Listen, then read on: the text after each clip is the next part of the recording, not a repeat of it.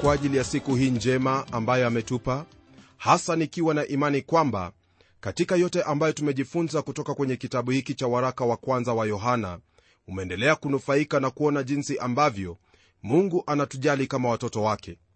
Pia sikosi kusema kwamba hatua hii ambayo umechukua ya kulisikia neno la mungu ni ishara kwamba kama mtoto wake wataka kuyajua mapenzi yake kwa kusudi au nia ya kuyatenda nami nipo hapa tayari kukupa neno la mungu maana ndilo kimbilio na uzima wetu.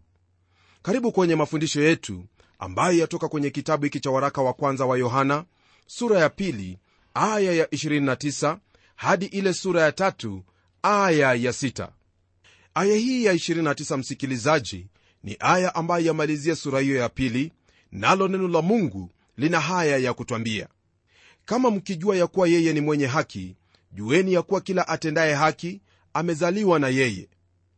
Kwenye aya hii lile ambalo twaliona hapa ni kwamba watoto wa mungu daima hufanana naye. Iwapo hawatafanana na baba yao basi si watoto wake. Ni rahisi kwa mtu kukiri na kusema kwamba kristo ni bwana katika maisha yake lakini hiyo haitoshi kwa kuwa mwenzangu ni lazima maisha ambayo wayaishi kushuhudia hilo ambalo kinywa chako chanena hasa haki ambayo watenda ikiwa umezaliwa naye. Ndugu yangu ni jambo nzuri tena la kupendeza tunapofahamu maskani yetu kama watoto wa mungu katika kristo lakini ni jambo tofauti sana kuwa na maisha ambayo yathibitisha hilo ambalo twaliamini au kulijua. Msingi wa muumini kumtambua mwenzie sio kwa maneno asemayo kwa kinywa chake bali kwa matendo yake zaidi. Tabia hiyo ya kutenda haki ni hicho kilichomo katika nyumba ya mungu na kila mtoto ni lazima kufanana na baba katika jambo hilo. Hakuna udhuru wowote ule ambao waweza kukubalika badala ya hili ambalo neno la mungu latuambia kwamba yeye atendaye haki amezaliwa naye. Je rafiki yangu unapoyatazama maisha yako na hali hiyo ambayo neno la mungu lataja kuwa ni lazima kufanana naye u katika hali gani? Hili ni swali ambalo twafaa kujiuliza kila mara maishani mwetu na pia kufanya bidii kwa uwezo wa roho mtakatifu kutenda hilo ambalo latufananisha na mungu baba yetu. Na baada ya kuona hayo yaliyomo kwenye sura ya pili hebu tugeukie sura ya tatu ili tuone neno la mungu latuambia nini. Kwanza kabisa nataka ufahamu kwamba kwenye sura hii neno lazingatia pendo la baba kwa watoto wake. Maneno haya ndiyo twayapata kwenye aya ya kwanza katika sura ya tatu ya kitabu hiki cha waraka wa kwanza wa yohana. Neno lasema hivi tazameni ni pendo la namna gani alilotupa baba kwamba tuite wana wa mungu na ndivyo tulivyo. Kwa sababu hii ulimwengu haututambui kwa kuwa haukumtambua yeye. Maneno tunayoyapata kwenye aya hii ni ajabu kabisa kwani neno hili halituambii kwamba twatarajia kuwa wana bali sasa hivi wewe pamoja nami na kila mmoja anayemwamini kristo ni mwana wake. Na kwa hili msikilizaji wangu naamini kwamba ni jambo ambalo kila muumini yafaa kufurahia kwa ajili ya makuu ambayo mungu ametutendea. Nam twajivuna si kwa ajili yetu wenyewe bali kwa ajili ya huyo aliye mchungaji wetu mwema jina lake yesu kristo. Upendo ambao yohana ananena kuhusu ni huo upendo wa ajabu ambao hatujauzoea wala kuufahamu kikamilifu. Huu ni ule upendo ambao umemwagwa ndani ya mioyo yetu kwa uwezo huo wa roho mtakatifu. Huu upendo ni ule uliodhihirishwa msalabani hapo mwana wa mungu alipoangikwa na kufa akazikwa na siku ya tatu akafufuka ili kuthibitisha pendo hilo ambalo mungu analo kwetu kama wanadamu. Je rafiki msikilizaji ni watu wangapi leo hii wangelisimama na kufa kwa niaba yako? Waweza kusema kwamba kuna wengi ambao walikufa kwa ajili ya hili au lile lingine ambalo tunalo leo hii. Lakini hayo yote ni ya muda bali mungu alikupenda upeo na akathibitisha hili kwa kumtoa mwana wake ili usipotee bali uwe na huo uzima wa milele. Kama ufahamuvyo upendo una nguvu sana katika maisha ya mwanadamu ndiposa mume na mke wakiwa na pendo lisilo na unafiki upendo wao huwa ni wa ajabu kabisa. Ni kwa upendo ndipo mungu aliandaa uokovu kwa ajili yetu. Nawe mtoto wa mungu utathibitisha pendo lako kwa mungu unapomtii katika kila jambo ambalo anakuagiza kwenye neno lake pendo hilo ambalo mungu analo kwetu ni kwetu siku zote kutafuta kuishi katika hali hiyo ya kumpendeza mungu. Yohana kwa ufunuo wa roho mtakatifu atuambia kwamba sasa hivi sisi tu watoto wa mungu. Jambo hili lanifanya kusema kwamba wokovu wetu ni katika nyakati tatu wakati uliopo wakati uliopita na wakati ujao. Sasa hivi mwenzangu wewe pamoja nami umeokolewa hii ikiwa ni katika nyakati ya sasa au wakati uliopo. Haya nayasema kwa kuwa bwana yesu kwenye kitabu cha injili ya yohana sura ya tano aya ya 24 alisema maneno yafuatayo.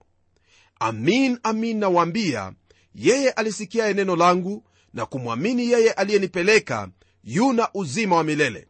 Wala haingii hukumuni bali amepita kutoka mautini kuingia uzimani. Nam mara tu unapomwamini yesu kristo kama bwana na mwokozi wako uzima wa milele waupokea mara moja. Na hii ina maana kwamba hakuna uokovu au kiwango kingine cha uokovu utakachopanda kuliko hicho cha kumwamini yesu kristo. Umezaliwa mara ya pili katika jamii ya mungu. Kwa kuwa tu watoto wake ametuonyesha pendo kwa kutuita wana wake. Na kama wana ni lazima kurejesha upendo huo kwa kumtii katika kila jambo maishani mwetu maana yeye ndiye baba yetu. Nyakati nyingine ambayo ipo katika uokovu ambao mungu ametupa ni kwamba twaendelea kuokolewa. Twaelewa hili kutokana na hilo ambalo twalisoma kwenye kitabu cha wafilipi sura ya pili aya ya 12 na kufuatia ambayo yasema hivi basi wapendwa wangu kama vile mlivyotii siku zote si wakati mimi nilikuwapo tu bali sasa zaidi sana mimi nisipokuwapo utimizeni wokovu wenu kwa kuogopa na kutetemeka. Kwa maana ndiye mungu atendaye kazi ndani yenu kutaka kwenu na kutenda kwenu kwa kulitimiliza kusudi lake jema. Na mtume petro kwenye kile kitabu cha petro wa pili sura ya tatu aya ya 18 anasema hivi kuweni katika kumjua bwana wetu na mwokozi yesu kristo. Yote hayo ambayo mitume wananena kuhusu ndiyo ambayo yohana ananena pia. Kwa watoto wa mungu ni lazima kuwa watiifu kwake kukuwa katika neema na kuendelea katika imani hii yenye thamani imani katika kristo yesu. Na mwisho msikilizaji wangu kuhusu habari za nyakati ambazo zipo katika uokovu ni kwamba tutaokolewa. Hii ni mara bwana wetu yesu kristo atakaporudi mara ya pili na kukamilisha kazi hiyo aliyoianzisha katika maisha yetu. Hili litakapotendeka dhambi haitakuwa tena na uwezo juu yetu ndugu msikilizaji hili ni jambo la kulibariki jina la bwana ni jambo la kulitukuza jina la bwana maana licha ya kwamba tumeokolewa dhambi bado yatusumbua. Lakini siku hiyo itakapofika dhambi itawekwa mbali nguvu za dhambi na uwezo wa dhambi hautakuwa juu yetu tena. Jina la bwana libarikiwe kwa hilo. Kwa hakika huu ni upendo mkuu ambao mungu ametupa. Nasi tutafanya vyema kuregesha pendo hilo kila mmoja binafsi kwa kumtii katika kila jambo. Hebu tuendelee kwenye aya ya pili tuone neno lake bwana laendelea kwa kutwambia nini. Neno lasema hivi wapenzi sasa tu wana wa mungu wala haijadhihirika bado tutakavyokuwa lakini twajua ya kuwa atakapodhihirishwa tutafanana naye kwa maana tutamwona kama alivyo. Kwa kweli msikilizaji tunalo hakikisho la uzima wa milele kwa neno kutwambia kwamba sio wakati mwingine bali sasa hivi tu wana wa mungu. Nao ulimwengu unapotusikia tukisema na kuzungumuza kwa jinsi hii hauwezi kutuelewa maana hata haukumwelewa yesu kristo alipokuwa hapa ulimwenguni. Ili kuelewa hili ni lazima kupata ufunuo kutoka kwa huyo roho mtakatifu ambaye ni mwalimu wetu katika kweli yote ya mungu. Huu ndiyo ule upako au mafuta ambao neno la mungu latunenea habari zake kwenye ile sura ya pili. Ushahidi na uhakika ambao neno la mungu lanena hapa huwezi kuupata hivi hivi bali ni lazima roho wa mungu kukuhakikishia. Sitakosa kutaja kwamba kuna hali hiyo ambayo ukimwangalia mtoto wa mungu waona kwamba amepungukiwa kwa njia moja au nyingine. Ila mwenzangu hilo siyo jambo la kukufanya uvunjike moyo kwani hata na wewe mtu anapokuangalia aweza kuona kwamba umepungukiwa kwa njia moja au nyingine na pia waweza kumvunja moyo. Usisahau kwamba sote si wakamilifu lakini hata hivyo tu wana wa mungu. Najua kwamba jinsi nilivyo sasa si ndivyo ambavyo nahitajika kuwa huenda ningelifaa kuwa mbali sana au kuendelea zaidi katika maisha yangu ya kikristo. Naamini kwamba wewe pia u katika hali kama yangu lakini kama nilivyokuambia hapo awali usivunjike moyo kwa ajili ya mtu awaye yote yule wala usivunjike moyo kwa ajili yako mwenyewe. Kwa kuwa haijadhihirika bado tutakavyokuwa. Lakini twajua ya kuwa atakapodhihirishwa tutafanana naye. Hili kwa hakika msikilizaji ni jambo la ajabu kwa kuwa mungu anapotutazama yaona jinsi ambayo wewe pamoja nami tutakavyokuwa. Nami namshukuru mungu kwa kuwa bado hajamaliza kazi yake katika maisha yetu yani katika maisha yako na maisha yangu na vivyo kuna kazi ambayo bado yaendelea. Ni kweli kwamba twaweza kuvunjika moyo tunapotazamana sisi kwa sisi lakini mungu analo kusudi tofauti na pia yatuangalia katika njia tofauti. Hii ni kama vile ambavyo mfinyanzi anapotazama ule udongo haoni ule udongo bali yuaona chungu kizuri kabisa chenye kumfaa bwana wake ni kwa jinsi hiyo ndugu yangu ndipo mungu yatuangalia siye tuliyemwamini kristo. Tutakuwa kama kristo maana tutamwona kama alivyo. Hii haina maana kwamba tutakuwa sawasawa naye bali katika njia tofauti tutafanana naye. Utu wetu utakuwa katika hali hiyo ambayo itakuwa ya kumpendeza mungu katika kila jambo kama kristo alivyokuwa. Atakuinua hadi ufikie kimo hicho cha ukamilifu katika yesu kristo. Kwa kweli itakuwa ni wakati wa ajabu tutakapokuwa mbinguni mahala ambapo tutampenda kila mtu. Mabadiliko yatakuwa ni makubwa kabisa nami nina imani kwamba watazamia siku hiyo kufika. Kwa kuwa mpenzi sasa tu wana wa mungu wala haijadhihirika tutakavyokuwa lakini twajua ya kuwa atakapodhihirishwa tutafanana naye kwa maana tutamwona kama alivyo. Ndugu yangu hebu tutelemke kwenye aya ya tatu kusudi tuendelee kuona hayo ambayo neno la bwana latunenea neno lanena hivi na kila mwenye matumaini haya katika yeye hujitakasa kama yeye alivyo mtakatifu.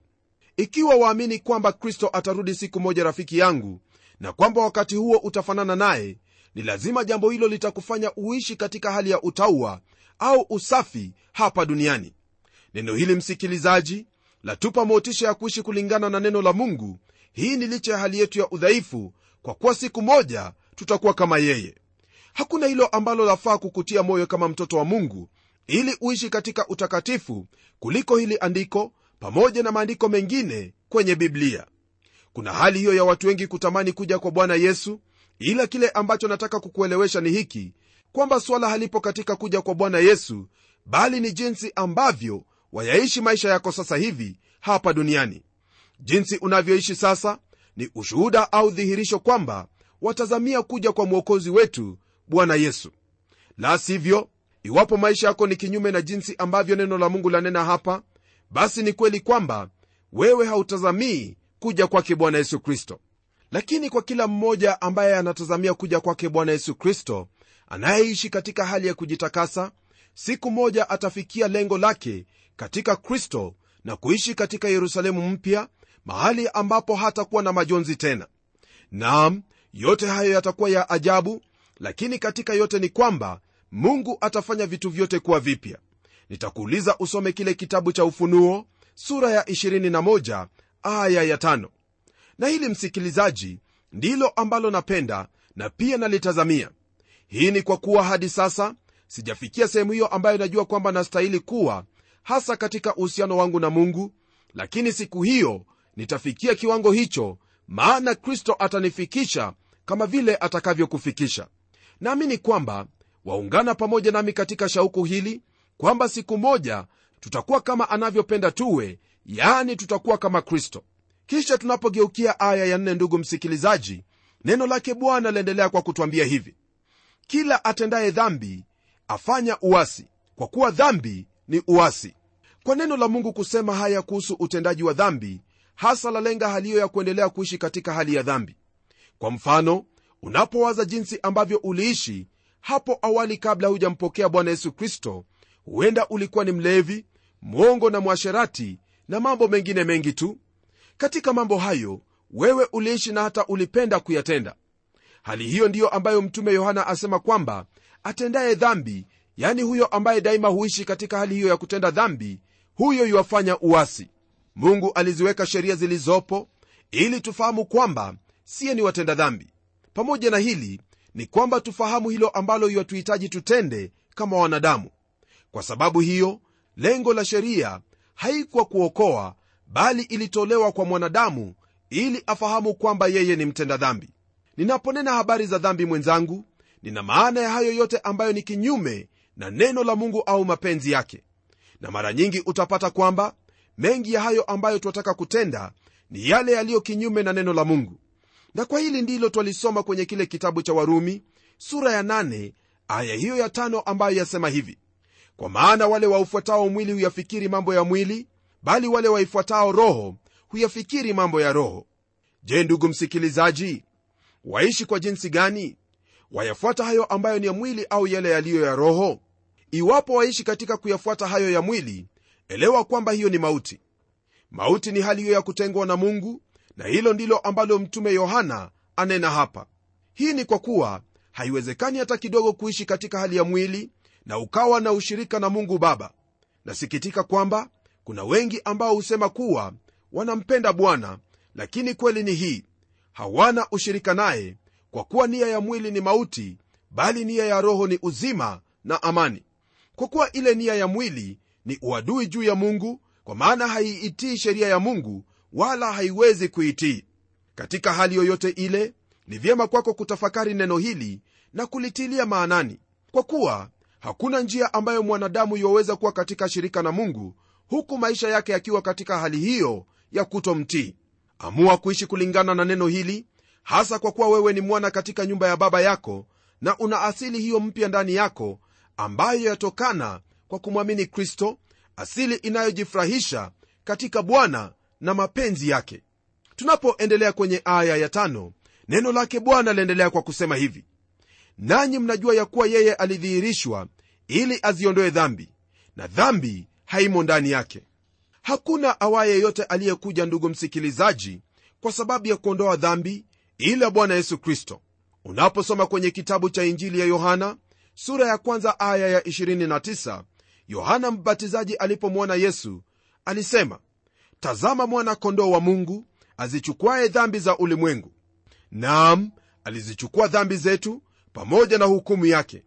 Ni kwa jinsi hii ndiyo mungu aliupenda ulimwengu hata akamtoa mwanaye pekee ili kila amwaminie asipotee bali awe na uzima wa milele. Kristo alikufa kwa ajili ya dhambi za ulimwengu na sasa kwenye waraka huu neno la mungu latuonyesha kwamba kristo huondoa hali hiyo ya kuendelea kutenda au kuishi katika dhambi yeye ndiye kipatanisho kwa dhambi zetu wala si kwa dhambi zetu tu bali za ulimwengu wote.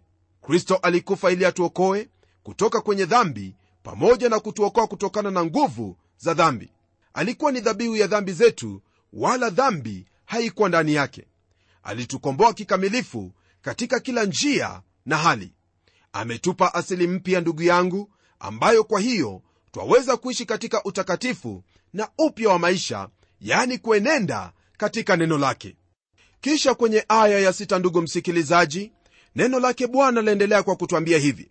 Kila akaaye ndani yake hatendi dhambi. Kila atendaye dhambi hakumwona yeye wala hakumtambua. Kwa mujibu wa aya hii ndugu yangu ni kweli kwamba mtu asipokaa ndani yake hawezi kushinda dhambi. Neno hili kukaa ndani yake ni neno ambalo kristo alilitaja mara nyingi sana hasa kwenye kile kitabu cha injili ya yohana. Kwa kusema kwamba huyo anayekaa ndani yake hatendi dhambi haina maana kwamba yu mkamilifu au kwamba hana dhambi kama vile kristo alivyokuwa bali ina maana ya kutoendelea katika hali hiyo ya kutenda au kuishi katika dhambi. Ni kama vile waweza kutenda jambo ambalo ni la kumhuzunisha mungu lakini unapoungama na kutubu unasamehewa kwa kuwa unaye mwombezi na pia damu ya yesu ya kusafisha na udhalimu wote. Ila ukitenda kosa hilo na badala ya kutubu uendelee katika kosa hilo basi hali hiyo ndiyo mtume asema kwamba hukumwona au kwa usawa haujaokolewa. Kwa kuwa ikiwa ulimwona na ukamtambua ni lazima utatenda hayo ambayo ni matakwa yake na siyo vinginevyo. Usisahau kwamba msikilizaji wangu mkristo hatendi jinsi apendavyo bali daima hutenda jinsi kristo anavyopenda na kwa hili ni wazi kwamba hakuna njia nyingine ambayo waweza kutenda hilo ambalo litampendeza mungu ila kwa kukaa ndani yake kwa kutenda neno lake ambalo lipo kwenye biblia.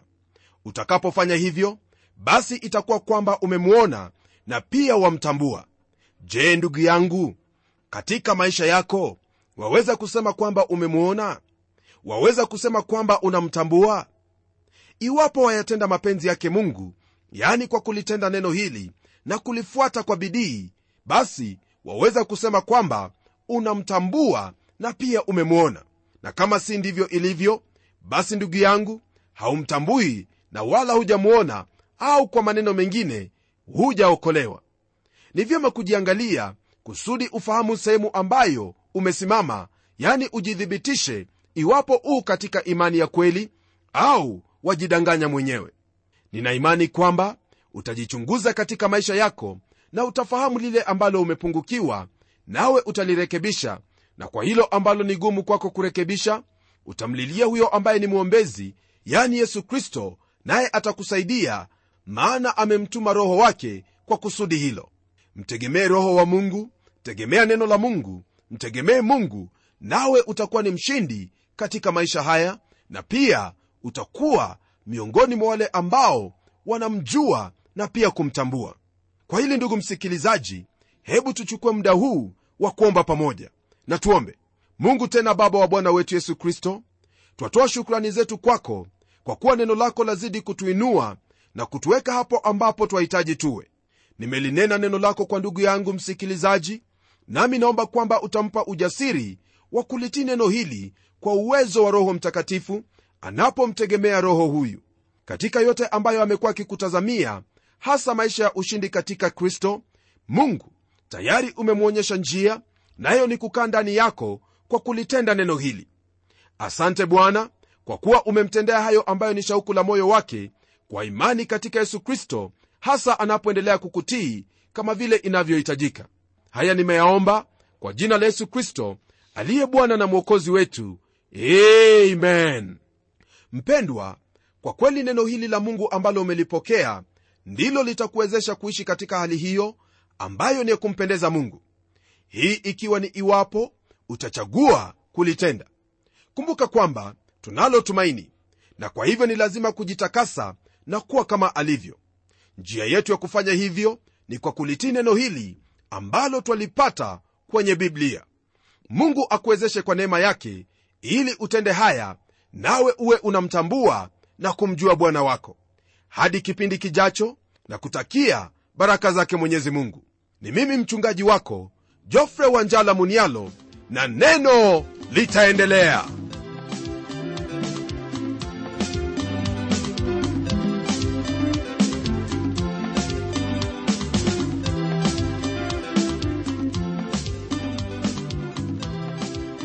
msikilizaji wangu neno ni lazima liendelee. Kwa hivyo hebu tuandikie barua utueleze jinsi hili neno la bwana linakubariki. Anwani yetu ndiyo hii ifuatayo. Kwa mtayarishi kipindi cha neno transworld radio. Sanduku la posta ni 21514 nairobi kenya Kumbuka msikilizaji wangu, waweza kununua kanda ya kipindi hiki ambacho umekisikiza leo, ikiwa tu utatuandikia barua ili utuambie hivyo. Na hadi wakati mwingine, ndimi mtayarishi wa kipindi hiki Pamela Omodo nikikwaga nikikutakia mema leo. Neno litaendelea.